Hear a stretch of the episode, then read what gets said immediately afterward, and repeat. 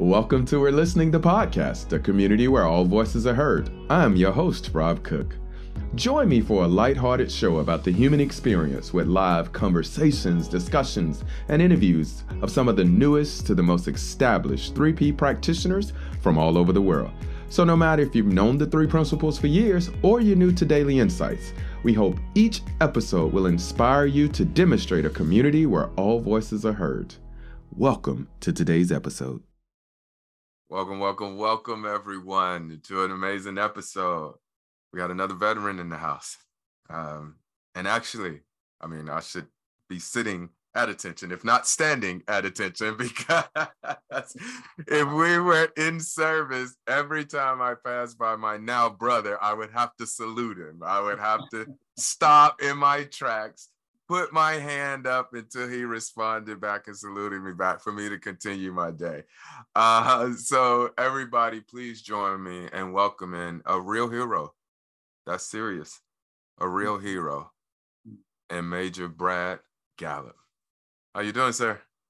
I'm doing good, Rob. Thank you so much for the that kind invitation and uh, introduction. And yeah, uh, you believe me, it's been almost 20 years now. I can't believe it. And uh, but yeah, I still, it's still part of me. You know, it still always will be part of me. That, yeah, I'm pretty sure that's the Marine in you. yeah. yeah. But I got I got plenty of questions about that. But with such a unique background, I want to give you a chance to kind of you set the tone uh, with with how would you describe Brad Major Major Gallup? You know, BG, whatever you call yourself. How would you, you know, describe yourself in the way that you show up in the world? It's a great question. I love it um, right off the bat. You know, I'm. you know, I.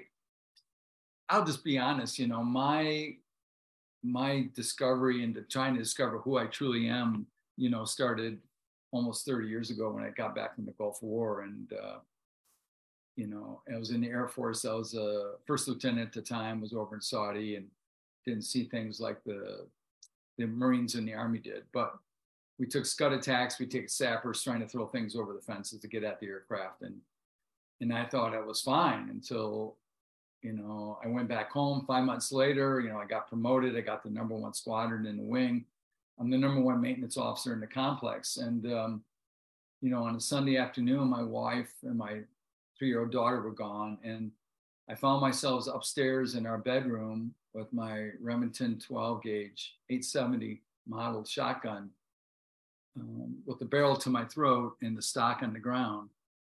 And I was slowly reaching down for the trigger. And I, I, I didn't realize I was tranced. I was, I've been in so much pain that I didn't know that I didn't know I was in, that I was in this trance. And my dad used to teach me how to wipe down this barrel with something called Hoppe's number nine gun oil. It's a linseed oil, it smell, it's very strong. And it broke me out of the trance. Wow. And I went, I got a holy moly, I, I'm, I'm in serious trouble. And I'll never forget putting that loaded 12 gauge on the bed and saying, I, I've got, I've got to get some help. And so you know, I did what I told my troops not to do. I went downtown on my own. I didn't tell anybody. And I found a really good therapist and I started the work. And that was, you know, it was 1991. So that was, you know, ways back there. So that became this whole journey of me trying to discover who I really was underneath this uniform. Yeah. And uh, this, you know, both as an enlisted Marine for four years and then as an aircraft maintenance officer for the Air Force when I ended up with 17 years of service. Um, and that, you know, I did a lot of that journeying while I was on active duty, didn't tell people. Um, did a lot of therapy. Um, I did a lot of um, grief work. I got into that with um, TAPS, Tragedy Assistance Program Survivors. I stumbled into that and I started working with teenagers that had lost military. Most of them lost their dads. And um, helped stand that program up there, Good Grief Camp. I helped stand that up in 97 with uh, Judy Matheson, Major Judy Matheson. And that's now a very powerful program, part of TAPS. Um, and then in, in 95, I discovered men's work too, men's leadership. And I did that for almost 24 years. Wow. A lot of that was on active duty. But there was something kind of like I was still searching for. And I think it was just understanding something spiritual that I just couldn't in the work put my words to it. And I hope this is kind of what you're looking for, Rob. This is kind of a, the place of where I'm trying to get to this discovery. But and I also got into horse work. I mean, there was another thing that I in 20 uh, in 2003 I got into equine work. I really wanted this thing around horses, and I never been around horses. And but my grandfather was a teamster in northern Michigan and used to log with them with Belgian draft horses, and I just held this column. So through the horses, I started search, I finding this spiritual connection with the animals. And then in 2016, uh, I was reading uh, Michael Neill's book, The Inside Out Revolution. And the third time through it, and this line struck me, um, and like the earth stopped turning. Like for a moment, everything fell away, and I was like suspended somewhere I'd never been before. And it was like the saying of, I've been, li- I'm living in the feeling of my thinking, not the feeling of the world. And I, I remember getting up and going into the bathroom mirror and looking in the mirror and really seeing myself and saying, what if that's true? What if that's true? And uh, so I, you know, I reached out to Michael and you know, what do you got you're offering? You know, and he said, I got the super coach thing. And uh, and then uh, later in 2017, I went through the coaches through the, the process, which was transformative, working with Michael and his yeah. amazing staff. Don't I know? you know what I'm talking about. And uh, literally, yeah. Yeah, literally. And that, you know, it was like I just said, I gotta, how do I get this out in the world? You know, I mean, how can I get this out in the world? So yeah, it just, that was kind of, you know, that's kind of the process that's been going on for those years. And, uh, and I, you know, and at some point I was also, I had my own business. I was doing online selling cable management products, had a company for my own, you know, I was running by myself for seven years. And, but um, the horses, and the grief work and the men's work and then michael neill just spun something in where yeah all of a sudden i'm like standing like on new ground if that makes sense and i didn't oh, yeah. have an idea but where to go next and i just trusted that the you know universal mind and you know the consciousness of the of the universe is going to reach out and show guide me and it did you know it did and uh, um, life's never been the same since. That's that's a that's a beautiful journey. Uh, the uniqueness of being uh, both in the United States Marine Corps and the United States Air Force. Uh, we have a term we use, which I think again just is so interesting, being that you got into the equine work, because we call formerly enlisted who are now officers Mustangs. Yeah, right. So uh, I, I, think that's pretty funny in itself. So that's total sidebar. Yeah, there's the sidebar of it. Yeah, the sidebar. but here's a here's an experience I had of the Marines, and then I wanted to hear a little bit about what you found interesting between the different cultures because they they were different. Oh yeah. But uh, I just got assigned to to uh, Turkey, Incirlik Air Base, and yeah. um, when you get there, they would give you three days off because of the different the bacteria in the water and things like that. And you would get the you know diarrhea and you'd be vomiting. So they would give you the the stuff to work that out before you came to work right? Right. And um i arrive go sign into the unit. They send me straight on those three days. So i've ne- met no one in my leadership.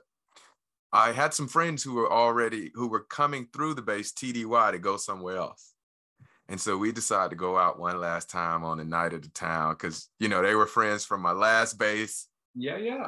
I've tra- I'm transferred now. I won't see them again. We're gonna go out one last big time.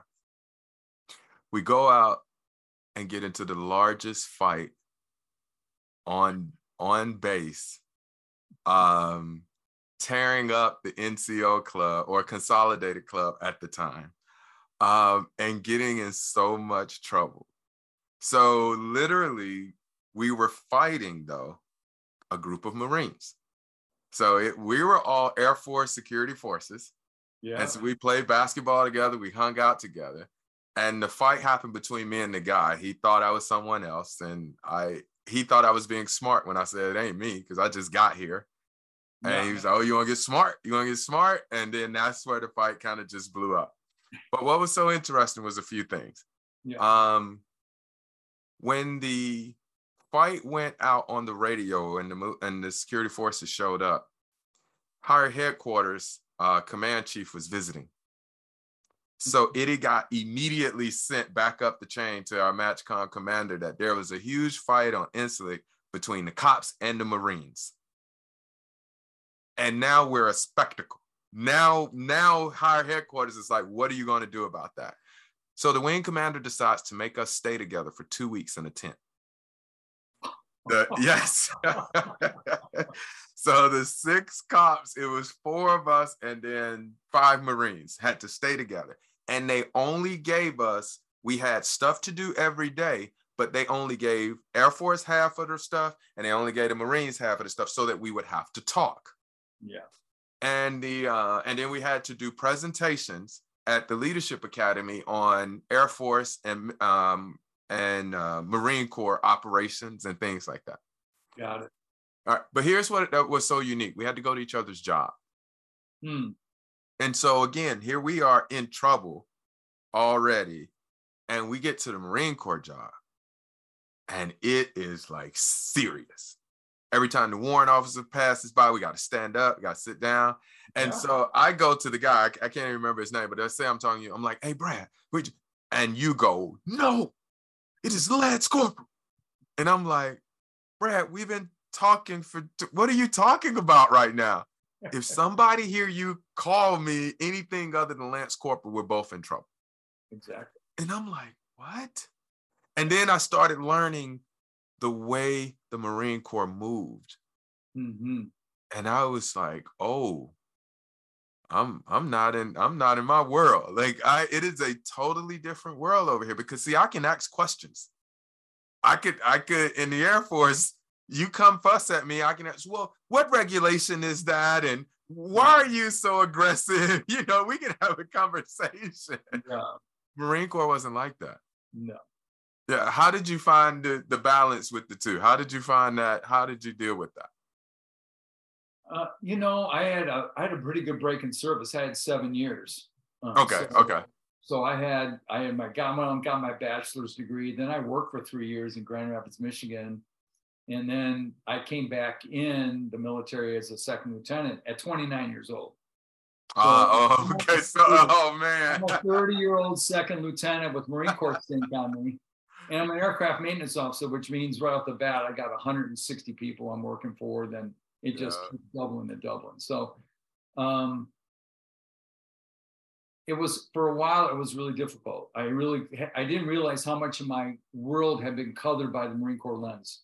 Mm. And I, I really bumped up against that a lot until I really had to say, you know what? I'm going to turn this disadvantage into an advantage. And I'm going to really realize because I want to start talking to my enlisted guys, they're going like, you know, yes, sir, you've got a reputation already because, you know, you're 30 years old, you know, you're a normal second lieutenant, and you've been enlisted Marine, and you're yeah. a sergeant, you got out as an E5, and we're like, they already knew this stuff. And I'm like, oh, because I never talked about it, but people knew the grapevine knew. Yeah. Oh, of course the grapevine knew. And just context for the audience is most second lieutenants are just out of college. Yeah. So they're normally had this is their first time experiencing us in the military active duty after they've finished their either college degree or ROTC program or whatever the case may be. So that's that's just to set the context. So he's about seven years too old here, and he's already got experience. Yeah. And, and so yeah, you because we that's hilarious. But go ahead. Yeah, no, so that just turned that into an advantage, you know, and I it just preceded me, especially when I really stepped up and you know, as a second lieutenant, first lieutenant, you know, I'm 32, 33, you know, and my peers are 24, 25. And I just use that as my advantage, my life experience in Marine Corps. You know, I was an assistant service manager at a pretty big Chevrolet store in Grand Rapids. So I had like 30 people working for mechanics. So I, you know, I had both all this stuff. And I said, I'm just going to utilize all this and uh, make this my real strength. And I did. And um, almost definitely because major yeah. is not given. That yeah, one's earned. No, it wasn't. You know, that one's earned. Yeah, it was earned, and I ran seven fighter squadrons in my career. Um, wow. F-15s, F-16s, F-15E models, A-10s. Every fighter the Air Force had at the time, I got to lead those squadrons, and I was so incredibly blessed. And it was stressful, you know. And I lost guys, men and women, you know, on my watch to all those things that we lose them to accidents, yeah. car accidents, motorcycle accidents, suicides, flight line accidents. I lost three men there. Um, and I didn't realize I had this incredible amount of anxiety that was running me because I was terrified I was going to lose more. Yeah, absolutely. And so that was running all the time. And also this depression that I got from my childhood growing up as the oldest of seven and very, very poor background. And, you know, just thinking, how are we going to, we're, we're always in survival mode. So I had this survival mode that I didn't realize was going on for me. Yeah. And, uh, you know, so, you know, through that time, and even when I went through in 20, 2002, I had another suicide possibility. And, uh, you know, it was one of those things where I ended up getting sent downtown Phoenix General as a station at Luke Air Force Base and as a major. And I was sent, put in this psych ward for two weeks. And uh, it ended up being, I was up looking on the edge. I was on, on the edge getting in the zone for Lieutenant Colonel. I'd done all the right things. I was tracking for that. And uh, that ended my promotional career. I was never going to tell somebody I needed help because of what you just said. Yeah. What it meant to the ramifications of my career. Yep. So if I tell you I need support mentally, you're going to take away my livelihood to take care of my family. Exactly. That's the way I drew the conclusion. And, and, and it's very true, you know, especially as a, you know, I can't speak so much for the enlisted because it wasn't anything I had at the time in the Corps, but definitely, you know, it became this thing where I got pulled out of the tracking for you know LC lieutenant colonel and and uh, they said you can stay as a major grad if you want for five years you know and this was 2002 and I chose at that time to go ahead and pull the handles because I had 21 years in yeah. so that's where I went and seen an 06 colonel at, at Luke and that blew up a whole bunch of stuff and then that's where I kind of you know ended up basically finding myself with this incredible amount of grief and fear and sadness and there was no place for it. You know what i mean? There wasn't anyone i could go to. I couldn't go back to him. Um, and it happened after one of us on my second session with him. And um, you know so i'm thinking i'm just going to take my life. Yeah. I was overwhelmed. And um, I, you know I, I i was tracking for 06 it was my dream. And now I'll be honest with you, Rob, it was the best thing that happened for me. Yeah, I'd agree. Uh, it always ends up being because my exit, yeah, my exit wasn't the the the ending I would have wanted either, but it was the best ending that it could have been. It was yeah. time. Yeah, it was time. It was. It time. was time. Yeah. Yeah. So.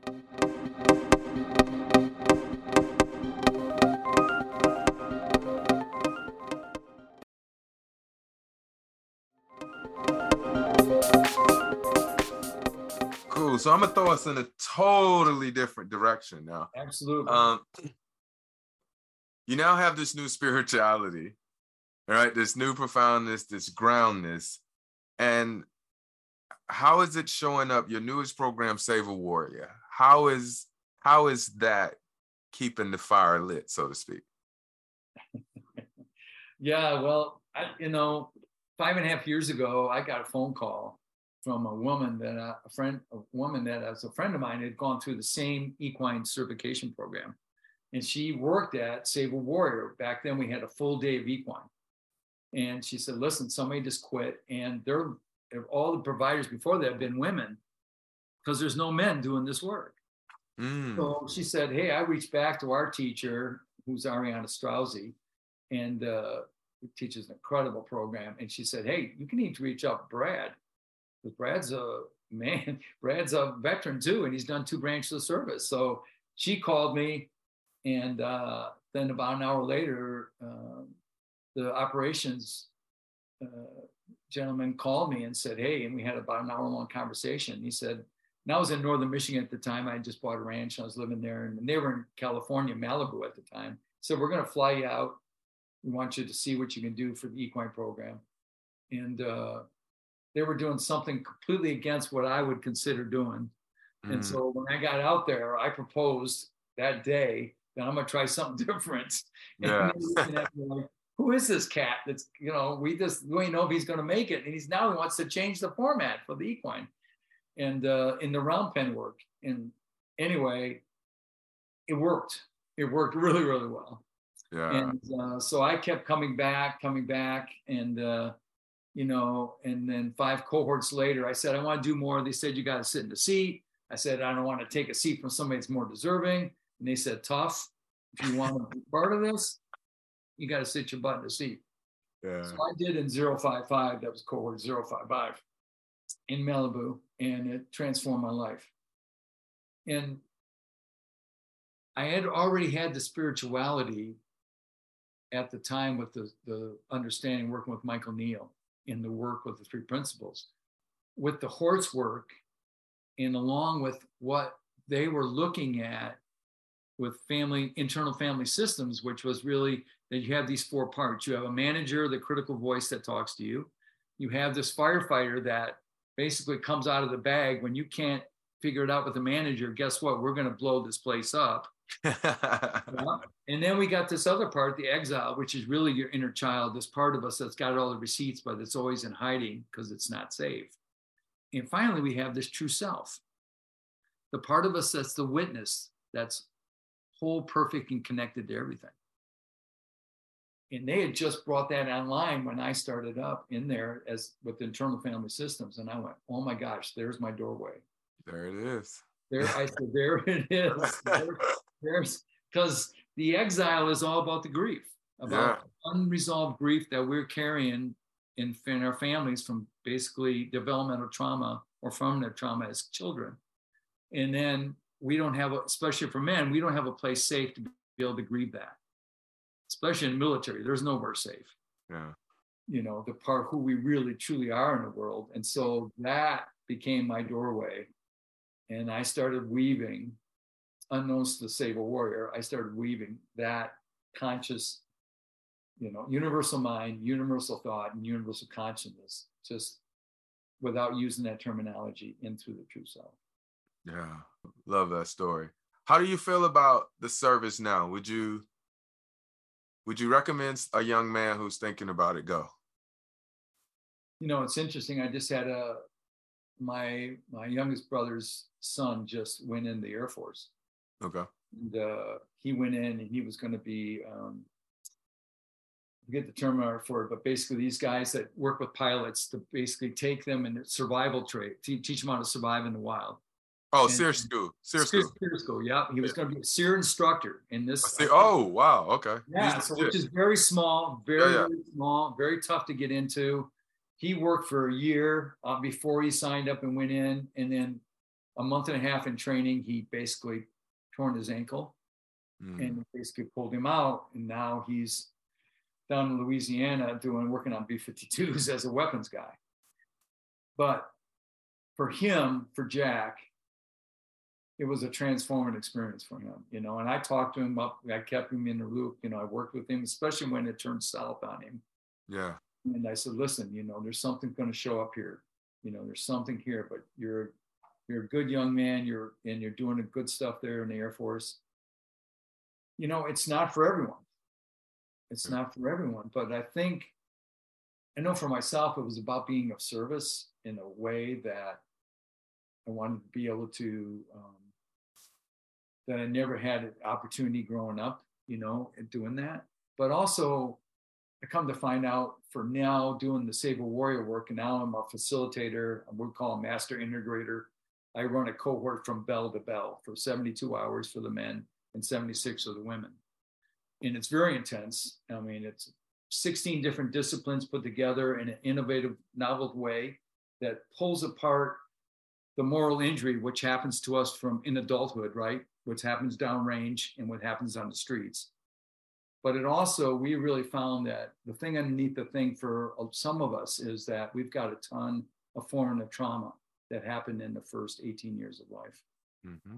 and you know the va and a lot of other good therapists and people are trying to go after what they think the pts is the part about moral injury we call moral injury which happens downrange and on the streets but because the pills don't work for us nope. and the and the, the talk therapy in most cases doesn't work because we're not getting to the thing underneath the thing, which is the formative trauma. Yeah. And at Save a Warrior, we have a novel, innovative way to pull that apart. And that happens every two or three cohorts, Rob. So we are Save a Warrior, in my belief, and I've done a lot of programs over those 30 years before I got to SAW, the 25 years before I got to SAW we are the we are one of the premier suicide prevention programs in the country. That is what's uh, wow. That's unbelievable. I know. It blew. It blew. I I couldn't comprehend it when I first st- we started doing ACEs, and we started getting that data. and We have all the data. Uh, but I'm glad you're there. I am glad you're there. Given your experience with your own personal yeah. experience, I'm I'm glad you're there in that seat. I, I really am. Thank you. Man, I I really appreciate this conversation. I I, I really did. Um, but I am going to let you have Commander's call one last time for me. and so you know, commander's call is when we would go listen to the commander tell us everything he needed to tell us. Yeah. Um, some of them were good commander's calls. A lot of them I didn't hear what happened. I didn't hear a word. Yeah, I didn't either. but mm-hmm. uh, yeah, just one tell tell tell people where they can support the Save the Warrior and you, the program, uh, mm-hmm. where to mm-hmm. find you, and then just just share, man. Uh, I've really enjoyed listening and learning. Uh, mm-hmm. But the floor is yours, my brother. Oh, thank you, Rob. You're so kind. Appreciate that. I really appreciate. This is a long time coming for both of us, and uh, yeah. I'm so honored and privileged, and I'm really proud of you for what the work you're doing there. You got to know that. Thank you. Been tracking you. I always keep you in my keep you in my view, and um, yeah, it's um, you know, Save a Warrior has been around for 10 years. We're going on our 11th year. You know, we've got 2,100 alumni. Um, we are a nonprofit. We don't take any money from the VA or anywhere else. Um, we got a great benefactor up in Columbus, Ohio. That's a gentleman that's given us our property where we're at. It's 350 acres. We're in uh, southern Ohio. And uh, the DAV has come on board here, the Disabled American Veterans, and they're uh, they helped us put the building up. Um, we got a um, $3.5 million brand new National Center for Excellence for Complex PTS that we built on the property, finished last June. We just finished a $1.5 million um, lodges for people now have places to stay right on the property. Um, we're, you know, building out uh, some new other facilities there. Um, and, you know, we, we really believe that we're the, one of the premier suicide prevention programs in the country. Um, we have an aftercare program. We have a we have something called a 500 day plan that after you go through the SAW experience, we take help to guide you through. Our shepherds and the staff um, do that. Um, if people are stuck and they need coaching, I offer coaching when I'm not leading cohorts. I coach two or three alumni per day. Um, they just get on coach for free with me, and I get them help work to get them unstuck. Um, and, you know, this whole thing about suicide in this culture um, in the military is the number of 22 is not true. They just came out with a new survey from one of the universities that they believe because of all the other things that aren't measured, these accidents that happen that, mm-hmm. you know, all these things that they're thinking that numbers right around 43, 44, 45 per day. Wow. And that's even more heartbreaking. Yeah. That, you know, in the conversation this hour, you know, one or two veterans have already taken their lives in this country. It's heartbreaking. And um, so to be part of this organization um, uh, with the Save a Warrior, it's, it's, it's my purpose. I'm this is what I'm built for. This is what I'm going to do for the next 10 years. I've already I've been with them for five. I told them I'd give them another 10 if I'm still producing quality product and making a difference. Um, and if you know anybody that's suffering from that or curious about it, please go to saveawarrior.org. Um, you'll find there you can do an application right on there. Fill that out. You push submit. You push the button submit. It's all purposeful. And then somebody within 72 hours will reach out to you and set, schedule a rostering call to see if you're a fit for us. Last year we had 900 people apply, and we put in the seat about 350 because it's not for everyone. It's very intense. Um, if you've got a drinking problem or a drug problem, we will take you. We got a sponsorship program. We will help you take you through the steps of recovery. We will help sponsor get a sponsor for you. And if you want to get sober, and you have to be sober before you sit in the seat, we call it dry wood. You have to be part of the sponsorship program for a certain amount of time, and then we'll let you sit in the seat. You know, it's a lot to ask of people because we, you know, people are we're in denial, especially as warriors and first responders, about the pain that we're in, and we're very much a culture of numbing.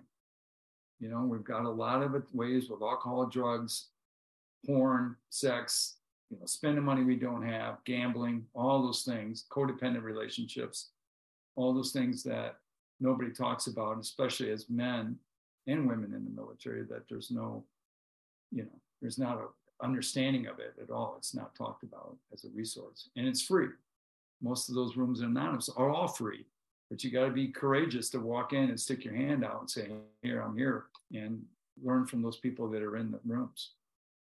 So, um, yeah, I, I just I'm incredibly blessed in my life over the last 30 years, um, what I've been able to do. And in the military gave me that income and allowed me with my 30 days leave to take time off and go through trainings and go do these things as a, you know, I'm a trained shadow work facilitator, trained grief facilitator, four gateways coach. I'm a transformative coach.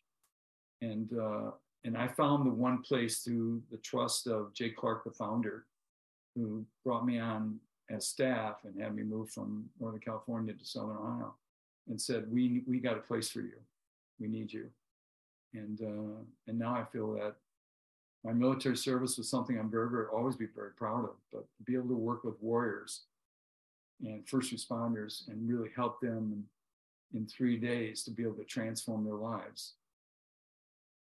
There's nothing better. And to know that we're all whole, perfect, and connected to everything. If we just come back and let our thinking settle and drop into our hearts and drop into our wisdom, that um, we can connect with each other regardless of our backgrounds, regardless of our colors, regardless of our political things. We're we're so much more alike than we are different, and that really gives me hope as we continue to work with you know, these warriors for their families and their children because I believe this work, we're healing the next seven generations coming. And we're also healing the seven generations behind us, our lineage, that are all on the other side of, in the formless, rooting for us. Because what gets healed here heals back there too. And so that's what I want to leave you with is that the power of being able to do this work and help people to really see who they really are and break through their denial and know that we're just love. All we'll ever be is love. Thank you for listening to today's episode. For more information about the podcast, please go to 3pgc.org. If you're looking for more information about how to become a practitioner, or you want to be featured on the show as a new, fresh voice in the principles, send us an email at info at 3pgc.org We'd love to hear from you. Knowing there is no end or limitation, nor are there boundaries to the human mind, have the day you deserve.